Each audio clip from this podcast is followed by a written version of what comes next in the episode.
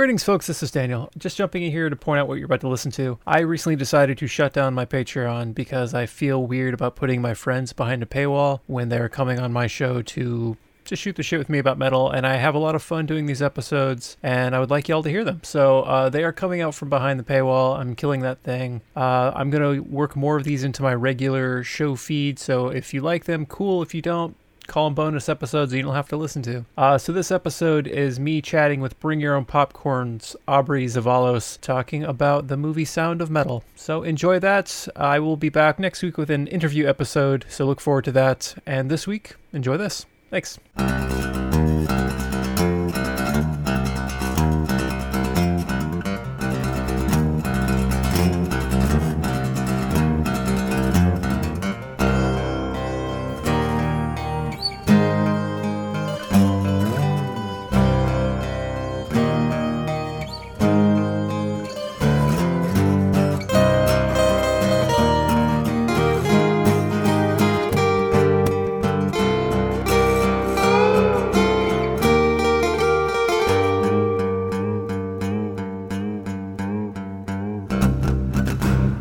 Greetings, folks. Welcome to the Far Beyond Metal podcast. I'm your host and guide on this metal journey, Daniel Cordova. In this episode, I am being joined by the host of Bring Your Own Popcorn, Aubrey Zavalos, to talk about the film Sound of Metal. Aubrey, how are you?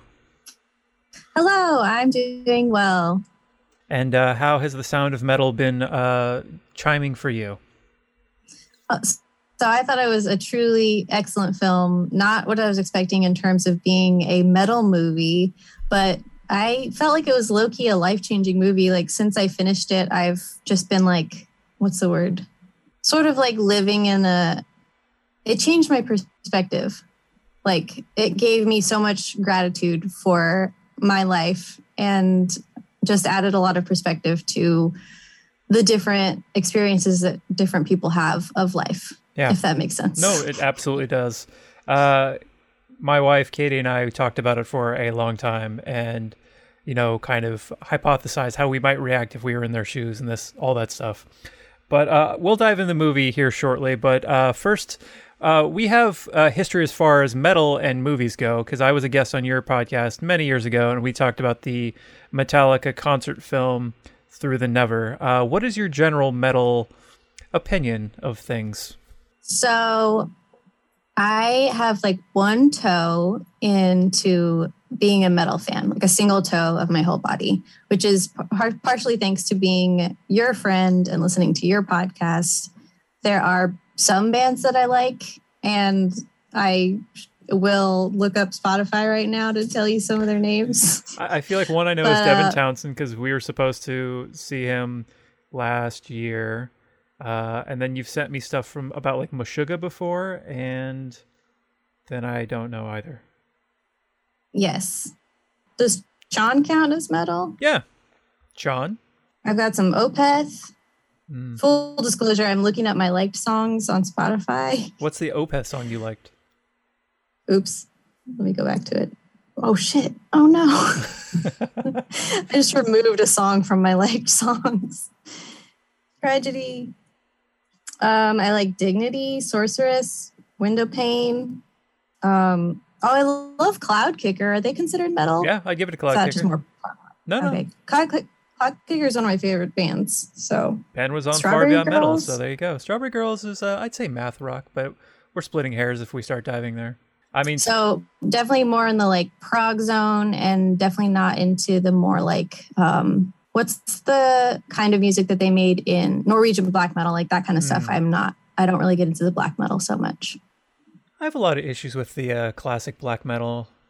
Most of it centers in like what it sounds like. It really just sounds like somebody has a bucket full of like shards of glass and they shake it, and then somebody shrieks over the top of it. But then if you dive into those the earliest folks who did it, for the most part, they're not great guys either. Uh, and full disclosure, we initially were going to do the movie Lords of Chaos, but it turned out just to be too much of a bummer. I may circle back to it.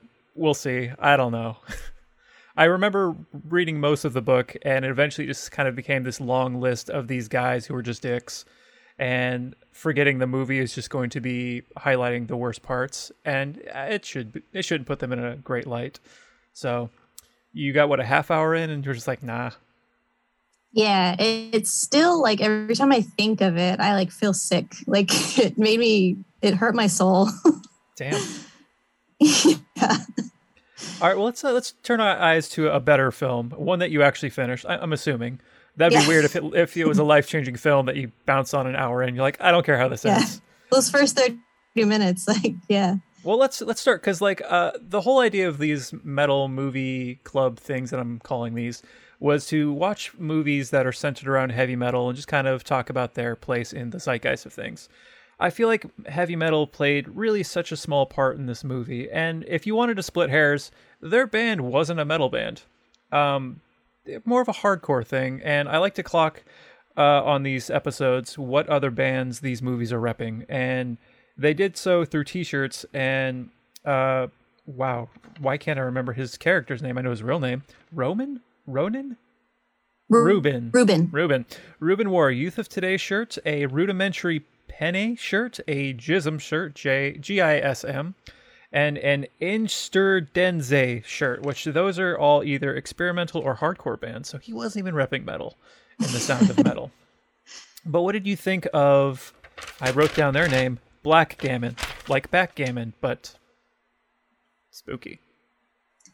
Um, I, I honestly, I didn't think much of it. It just, it didn't sound like a real band to me. Um, I suspect that the people playing it, I haven't looked into it, but the people playing the music might have been the brother of the director because Oh. his brother was a musician and part of a big inspiration for the film. It's not based on a true story, but his brother still helped inspire the story with his own different health issues. So I wonder if it's something that they made, but maybe you know more about that. But basically, it just didn't sound like real music to me. Uh, I did not dive too deep on the the actual band because I decided I didn't think the band was very good.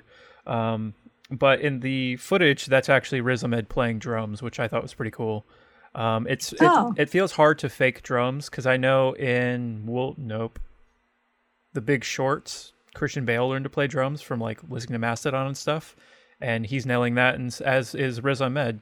Uh, he, he apparently took took up drums for seven months to make this movie while also you know learning ASL yeah. at the same time. I- Damn. I, know like actors and actresses and everyone will like learn certain skills to portray them professionally on a screen and look like they know what they're doing. But like to have two of them for one film just seems like such an undertaking. Yeah. Learning, learning drums and ASL at the same time. That's amazing. And uh, Katie, my wife, um, she took a series of ASL classes in college, and she um, was able to like make out some stuff that they were saying, but you know, not everything. But she uh, pointed out that the way he speaks um, when he's using sign language is like somebody who's learning it, and that was something that was she thought was portrayed well because everyone else at the table, for example, it's fluid. They're like, you know, they they clearly know what they're doing, which was pretty rad. And uh, co-star Paul Rack Racky Racy, uh, I learned is a child of two deaf parents, so he is fluent, which explains why his stuff was so convincing because it was legit. Yeah, that was one of my the or questions about it that I looked into after watching it was that hoping that they represented the deaf community in their in, with the actors and actresses because I knew the Riz Ahmed obviously isn't really uh, deaf, but um, seeing that made me really happy that they actually most of the people you see who are not hearing people are really are part of that community, which is amazing. Yeah, I couldn't find an exact like number, but it, it was it was all the articles I kind of found were more than you thought. Oh, great. Uh, I want to talk about the actual actor uh, Riz Ahmed, who I thought was great in this. And um, one thing I couldn't help but like highlight for my myself was all his tattoos. So I everyone I clocked, I wrote down. Uh, so he across his chest, he had "Please kill me" as well as guns. He had uh, "scumbag" across his belly, which was adorable. He had I can't make out my own hair, handwriting there, but a cricket on his neck, a bull as I well. I thought it was a, cockroach. Oh, maybe it's a cockroach. That's more. That's more punk rock, really. So it's probably a cockroach, because that would go with his uh, "Do not resuscitate" with a cross thingy through it, uh, a clown on his back, where he was also going to get his girlfriend's face, which is something. or yeah, just the word no on his hand.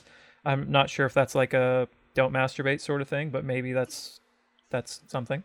Uh, a heart tattoo that said your mom on it, which I thought was pretty great. Mhm. Uh, a skull on his forearm, Lulu on his other forearm. Finger tattoos, one that said A L I V. I'm assuming the thumb had E, but I couldn't tell, and I couldn't make out the other one. The Illuminati eye and a cross, and there are some that I missed, but uh, yeah, I know when that you missed what? on his upper r- r- right arm. It's underwear, like Oh, yes, yes. Captain Underpants style, just underwear. The one I couldn't make out says briefs, but I wrote it in a Ah, weird way with my handwriting that looks like B R I D S. Brids. Reads. But I thought he was great. I love the the tattoo details to his character, and uh, yeah, let's let's uh, let's dive into the actual like story of it because oops, I, I wrote down about halfway through my notes, all caps. This is a horror movie because this what he went through is like my worst fear.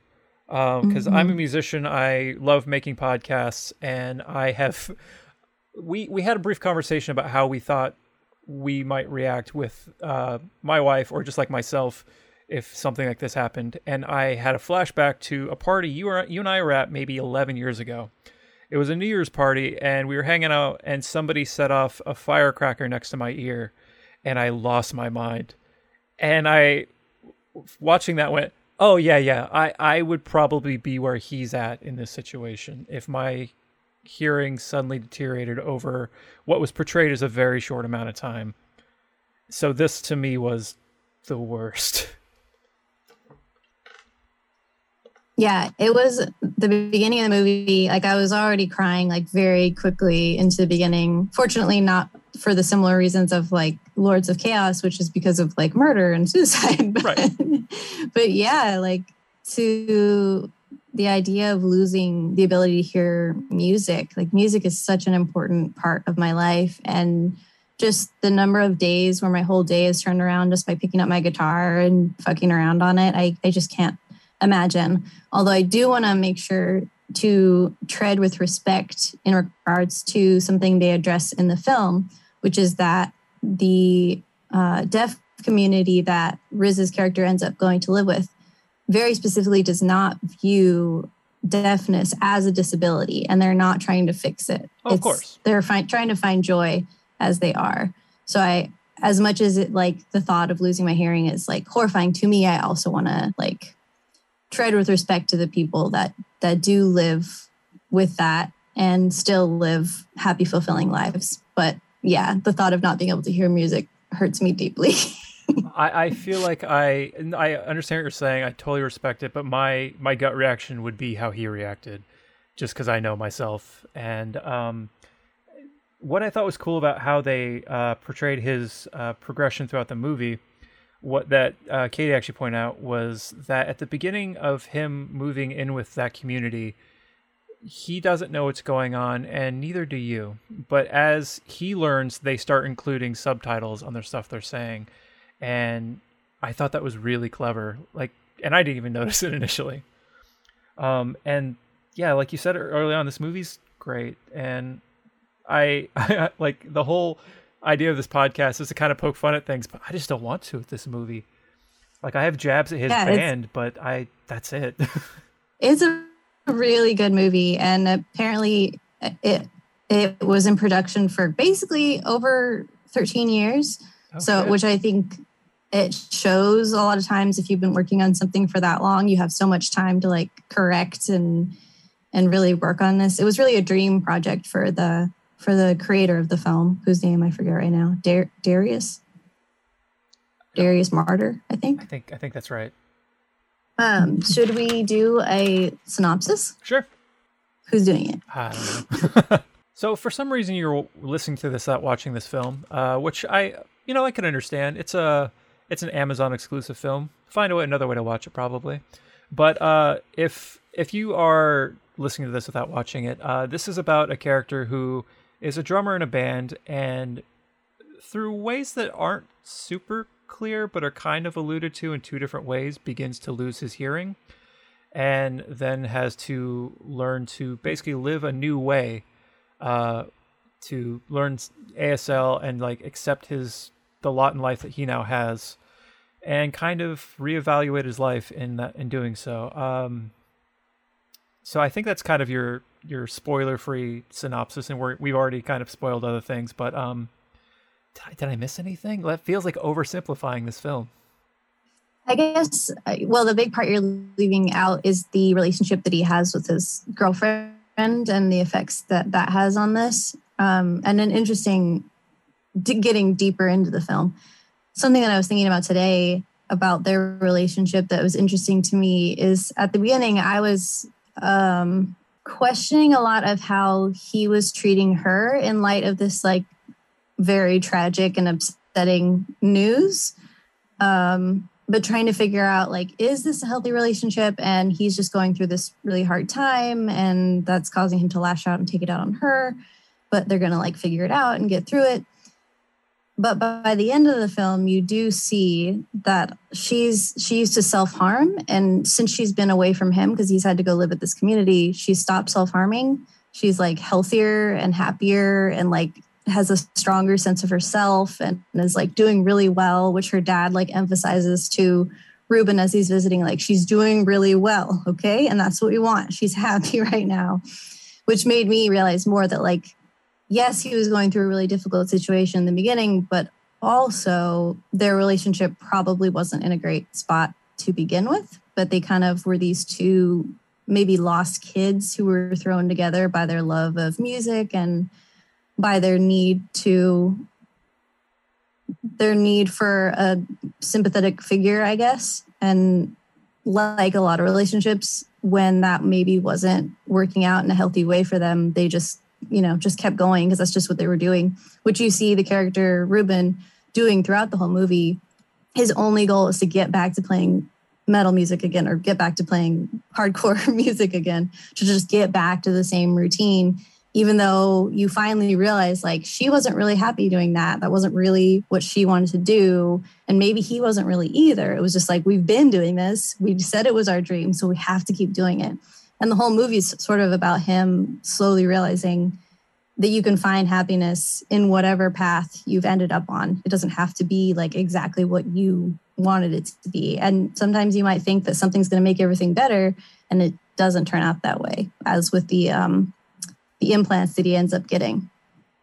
Uh, on that note, like I think a lot of their relationship was his codependence because when he first sits down with uh, Paul Raci's character, he asks him, "Oh, you're an addict." He says, "How long ago? Four years." "Oh, how long have you been with your girlfriend?" Four years. So he was dependent on her to stay clean, but she was then kind of stuck in this thing. And then, you know, I've been in a band that I wasn't super stoked on. There's like a weird thing where you kind of feel like you have to keep doing it, but also like because somebody else is depending on you. So that might be why she stuck around. But then, you know, the band became his life and that's all he had, but then he didn't have that and had to find a new life. And yeah, her side note, her other project that he found online was terrible. Where it's just her guitar pedal screaming. I feel like I've seen that band and I don't I don't like that band. Wait, wasn't it silent? I thought we couldn't hear her at all. Uh, I you couldn't hear her because it was through his point of view. Uh, but watching what they were showing, I guarantee it was terrible. yeah. If someone is screaming through a, distortion pedal, I mean, there's a whole scene for that, and it's definitely not my thing. But God, it's probably rough one thing I thought was kind of weird, uh, and it's not even like weird. It just had me like wondering if you go to a pharmacist, will they give you medical advice? Because when he first started, like his hearing was basically gone. He ran to a pharmacist who then called a doctor for him. Is that something they do? No, right? Yes. I mean, I've never heard of it. Um, yeah, because it was just like in a drugstore. Because I'm sure I could run into Kaiser, and if I like accosted one of the pharmacy people, they'd be like, um, let's get you to a doctor. But it looked like he was just at CVS or something. It was it was weird. Uh, I didn't. Well, this is my my own issues with the MPAA. Uh, I thought it was very strange that this movie is rated R, seemingly just because they said fuck a bunch. Which I mean, that's the whole rule is that you get one non-sexual fuck, and after that, it's rated R. this could have not been rated R. Wow. Oh, I thought I thought it was multiple fucks. That's stupid. Uh, Literally just one. Yeah, if it's more than one non-sexual fuck, it's rated R. Uh, this one apparently had 55. Holy shit. Well, because I, right, I guess even if it was like 10. I was on IMDb and it was they have the parental guide and I was like, what is this rated? And it's like R. I was like, why? Forgetting that fuck's a swear word, and they had the count there because that's something you can find on IMDb for some reason because somebody took the time. That is so silly because yeah, there's nothing else in this movie. Like there's no sex scenes, there's no violence besides um, him kind of throwing a tantrum and breaking equipment, but there's no like physical violence between people. I have very random notes through this because, like I said, I, I went in trying to like take a little piss out of it, but can't. Uh, the bus is sick. Like their their travel bus is really fucking cool. Um, I thought it was interesting that he sold the bus for twenty six thousand dollars, then all the other stuff on the bus, and was able to get between forty and eighty thousand dollars. That doesn't seem right because his drums, they're probably fine drums. That soundboard, you could probably get some decent money from like a classic person who is into old gear. After that, no way. And then uh, he sells the thing, gets the implants, comes back, asks the guy he's living with for money, but still has money to get a hotel, find his way to France, and then, you know, figure all that out. I've been to France once. It's fucking expensive. Yeah, I just assume that was like off-screen movie magic explanations. Like maybe he did have savings. You know, maybe he had eight thousand dollars savings, but that's not enough. You know, for the whole operation. So he just needed to raise like the remaining thirty-two thousand. but yeah, I have no idea how he paid for that hotel. I mean, maybe that was on a credit card. You know, there's ways to explain it, but it did just seem like he was kind of skating through the financial stuff a little bit more less realistically than I think the average person would would find that they could do. Uh, I looked up this article. Let me see if I can find it real quick because I screenshotted it. Uh, it was from an audiologist that said the way they portrayed losing your hearing in the movie was pretty accurate, as well as the cochlear implants, which I never really thought about because I've there's actually a whole episode of Scrubs that's kind of about this. Um, in the episode, uh, this father and son are in there, and Dr. Turk on the show finds out that the kid qualifies for cochlear implants, but the dad doesn't want him to get them. And like you know, uh, some people in this movie, specifically uh, Riz or Ruben initially, Dr. Turk thinks of it as a fix, and the guy, the guy is convinced this is the only way he can remain close with his son. So that's why he says no to the implants. So he winds up like, you know, explaining like, no, this is just another way for the kid. And I think he eventually gets them, but I never got to the point when I was like, but what does it actually sound like? And apparently the really kind of tinny digital sound is what it winds up sounding like, which is that then the sound of metal? Mm, Whoa. good one.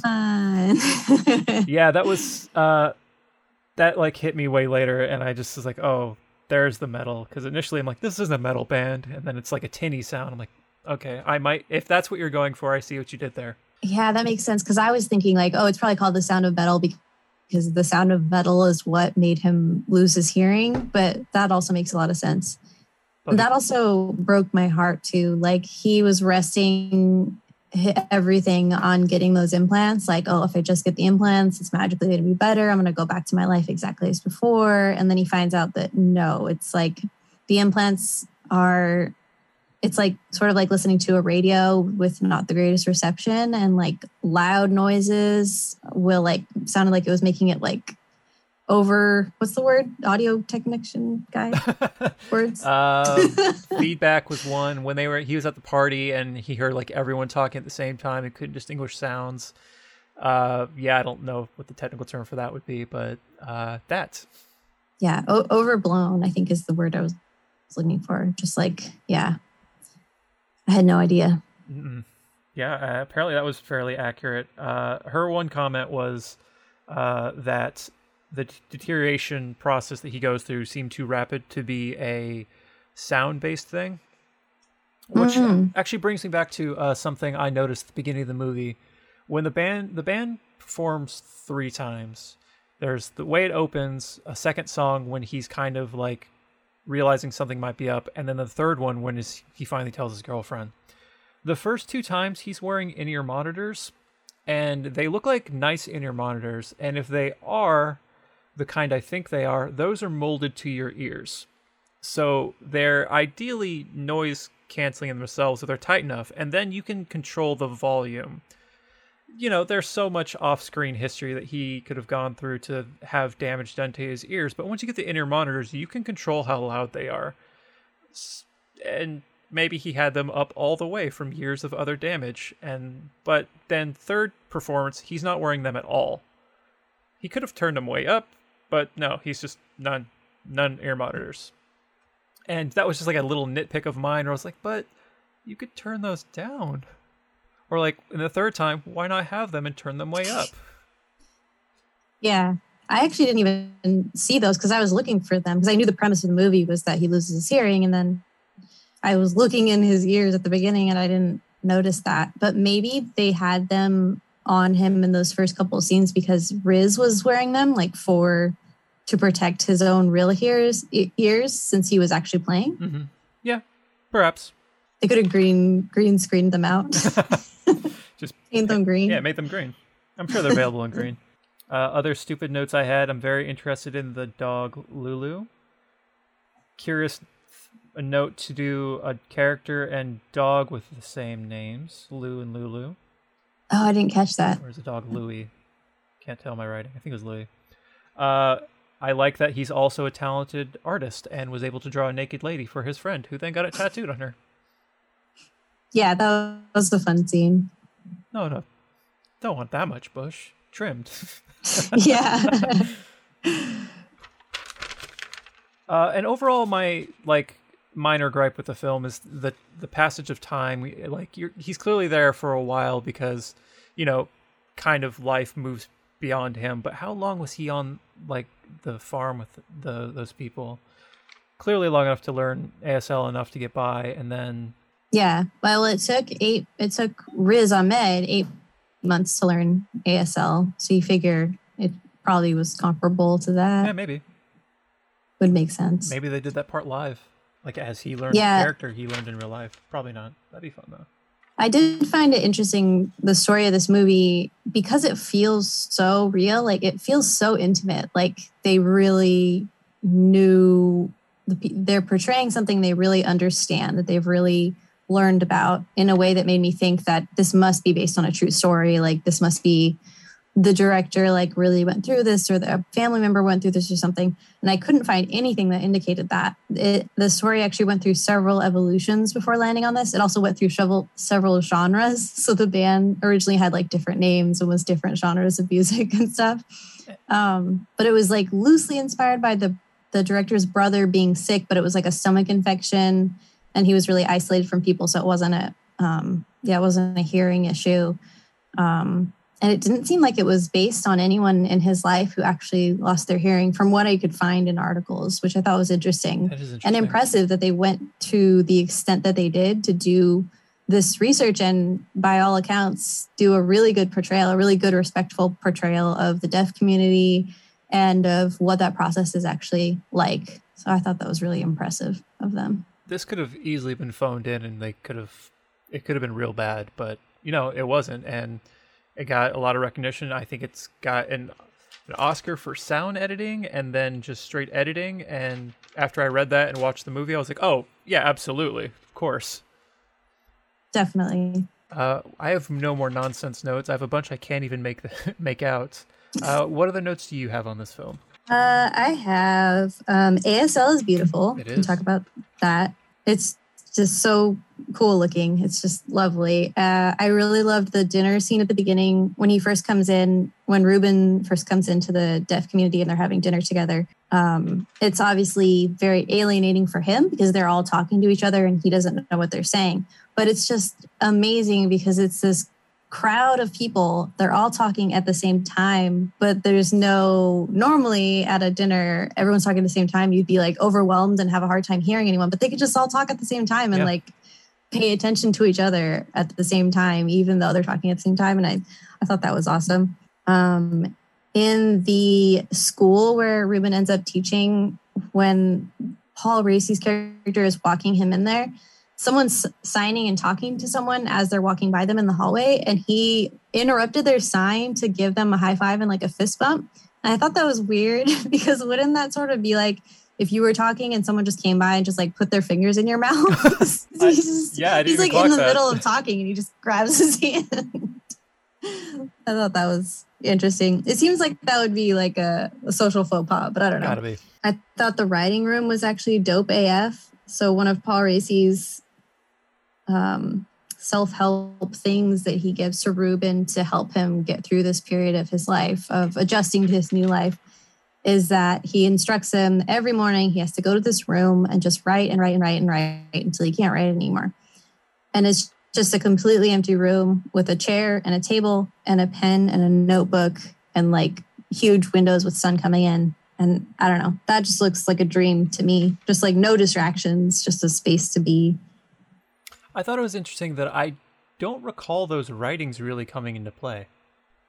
Like, what did he hmm. write? And it's almost better that they didn't, because when it, it took me, you know, an hour before I was like, oh wait, what was he even writing? and, and then I think Paul's character even said he was going to be doing the same somewhere else. That didn't come up either. So just this soul therapeutic thing to have him do. It comes up after he kind of escapes to get his the first phase of the implant surgery because he's that's like non the bargain. It's sort of like a rehab center. There's a lot of people who are former addicts there too.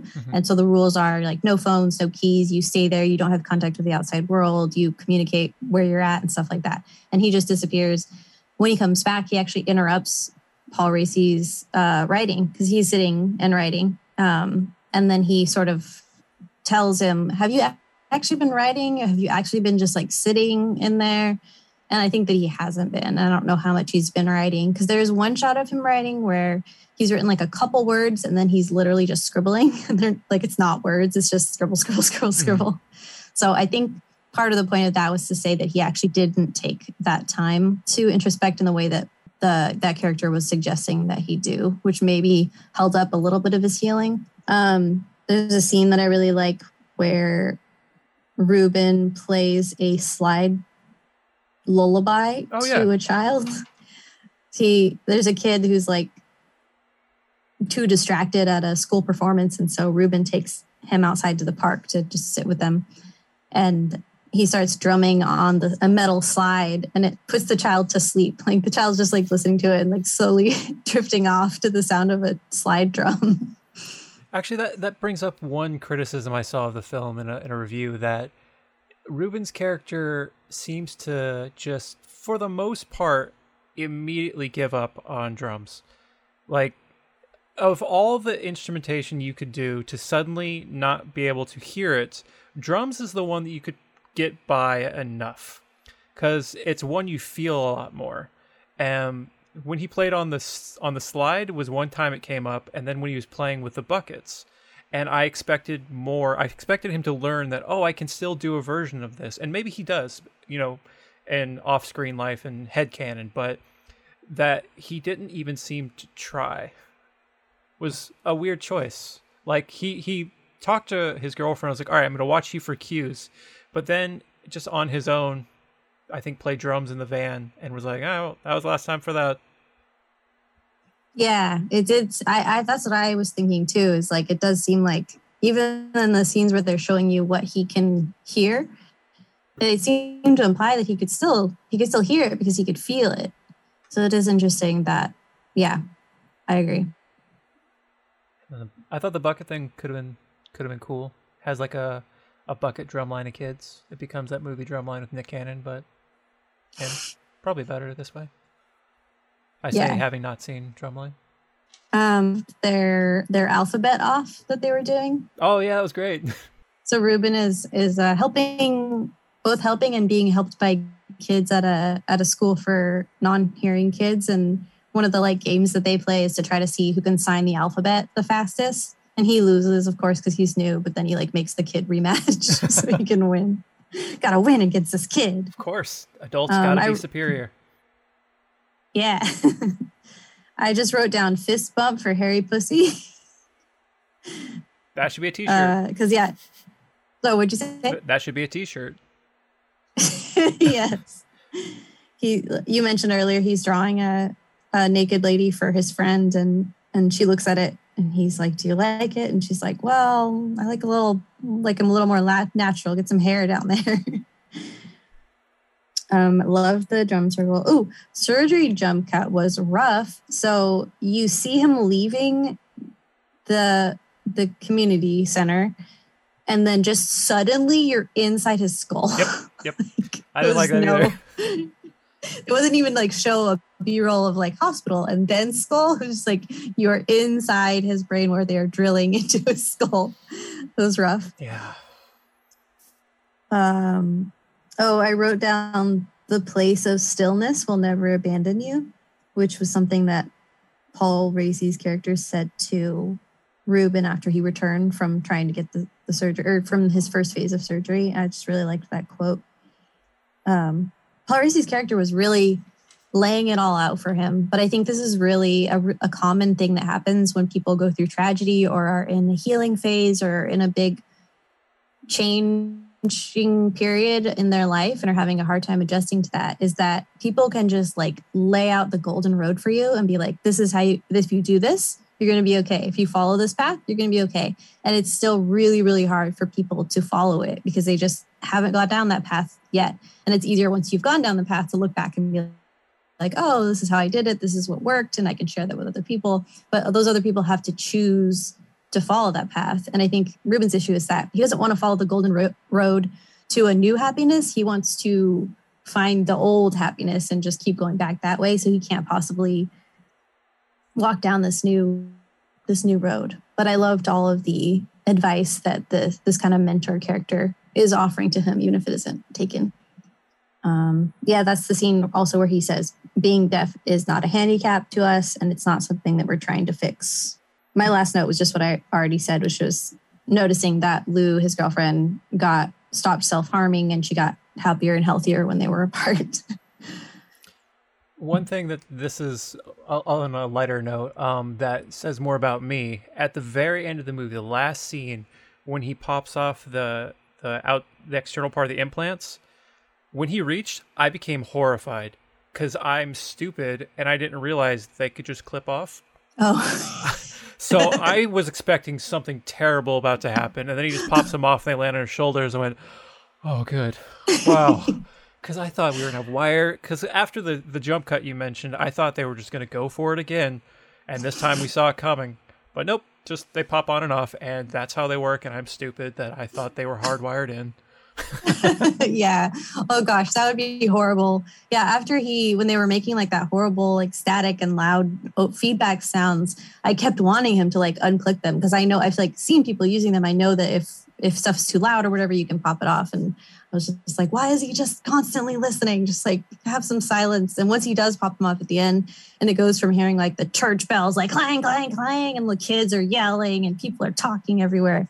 And then once he takes it off, it's like blessed relief into silence, which was such a good a good thing on the part of the filmmakers because you as the audience were able to feel that even though earlier in the film you, you like are just rooting for him to be able to hear again like all you want is for him to be able to hear again. And then by the end of the movie he takes the implants off and it's like relief and you can actually feel the peace that he's feeling which is one of many ways that the film did like show mm-hmm. don't tell. Like they didn't explicitly tell you what was happening but you were there and could really feel what this character was going through. Yeah that that last scene i thought was perfect um you know with all my consideration of headcam and of this film that I, am thinking about too much, I wonder where he's at now. Um, like, did he go back to the the community where he was kind of offered a job? Uh, is he just doing his own thing in Europe now? Uh, what what is Ruben doing now? Yeah, I mean, he seemed so happy at the community, and that was the other thing that was interesting. Is like not being able to see happiness right in front of you, and not seeing that you're somewhere that you belong, where everyone likes you and you like them, and just not even being able to accept that because you're so bent on this other life that you think is is what you really want. I thought that was a good portrayal of that phenomenon. I know that you're somebody that pays some attention to the Oscars every year. Uh, did you see any of the other films that were up for Best Picture? Because Sound of Metal was up for it, and it lost to Nomadland. Have you seen Nomadland? Damn, no, I haven't. No. I Uh, actually did not pay any attention to, No. to these past Oscars. I- was I on an Oscar episode once of uh, Bring Your Popcorn? Felt And so that was- underqualified. when you were on the episode where we watched the Oscars, that was the second or third time I'd ever watched the Oscars. Uh, well, also that that year was uh, up against it was uh, Mank, Minari, Promising Young Woman, The Father, Judah, uh, Judas and the Black Messiah, which I thought was great, and Trial of the Chicago Seven. So I have now seen two of those films. Uh, so any closing thoughts on the Sound of Metal? I I am you know I'm curious about this director's other work. I want more from Paul Raci, and turns out his filmography is limited, but I thought he was really cool. Um, Riz Ahmed's rad. I want him to be in a I- band. Actually, he is a musician. He's a DJ. He goes by Riz MC. nice. I think this is Darius Marder, the director's like debut film. I think he had a co a co-creator or co-writer um, credit on a couple other movies with like a friend. The way that this movie was made was really like through serendipity. Like he's not in the he wasn't really immersed in the business and he shopped the script around for many many years and kept getting rejected or, or getting accepted and then having people drop out last minute. Um, I think like halfway into filming, like 80% into filming, their financiers dropped out again and they had to scramble to find some rich people last minute to keep making the film and paying people. So I don't think he has a, any other movies that like he's made completely. I found himself? a documentary that he's a director on from 2008 about That's right. World War II treasure. Cool. Treasure? All right, the, the Wikipedia synopsis quickly says directed by Darius Marder, it follows an amateur treasure hunter, Lance Larson, in search of buried treasure from World War II with the help from two veterans. I think I, I I might watch this. I feel worried about what it would mean to have treasure from World War II because it seems Nazi like it would be. It's Nazi gold. Oh, okay. I mean, it doesn't say that. I'm assuming because the the rest of it is that's the Wikipedia page. It's apparently on HBO too, but why is there more to this? A major theme of the film involves emotional risks of digging up one's past. Mm, Okay. cool. But it's a documentary, not a story. Huh. Yeah, it sounds interesting. Um, yeah, final thoughts on the film. I think you should watch it. I think it was it might have been a life-changing movie for me. I just watched it last night, so I'm still ruminating on it and have been like tossing things around in my mind about it. It's still having like new realizations about it that I didn't have when I was watching it initially. Yeah, it's a really it's a really good movie. It was really really well made and really respectful in every way about every subject that it touched on. Although I will say, I think it should have a trigger warning because uh, I'll, although the way that Ruben is treating um, his partner in the beginning is like explained by how he's going through this really tragic, horrible thing.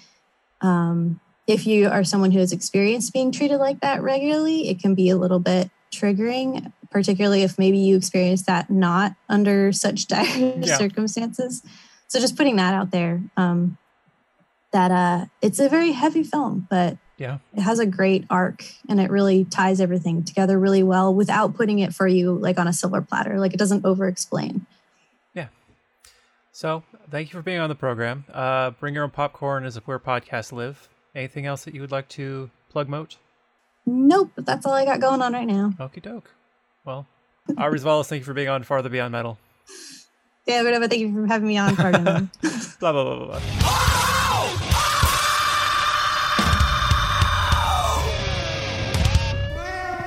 Catbox production. I'll be that one.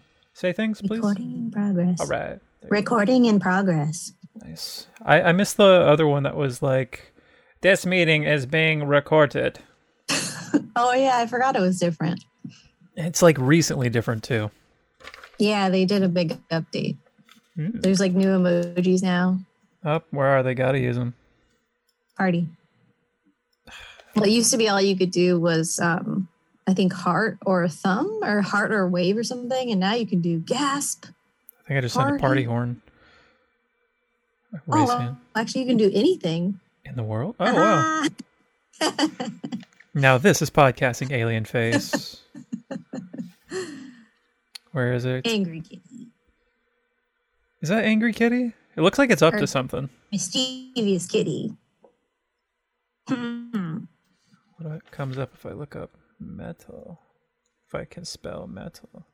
Oh yeah, you should be able to do the devil horns. Uh, I looked up metal and nothing came up. Oh yeah, it's not in there. It's Rude. not in the hands one. It's probably because of Satan. These don't look like your Apple product emoji either. What? These don't look like the Apple product emojis.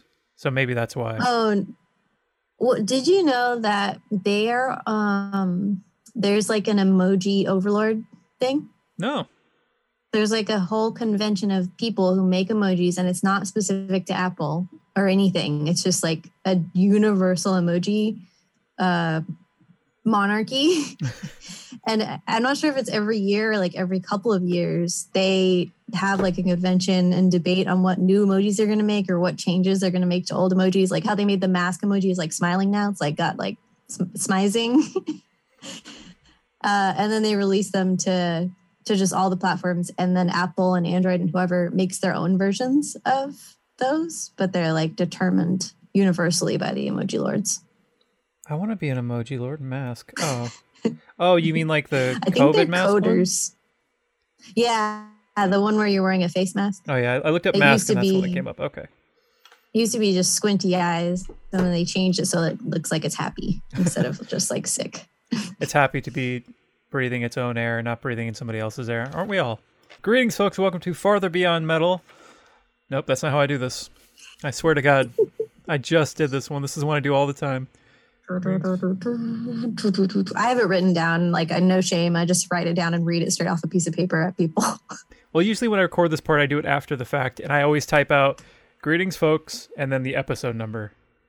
Mm. But these aren't numbered, so Hmm. okay. Here we go.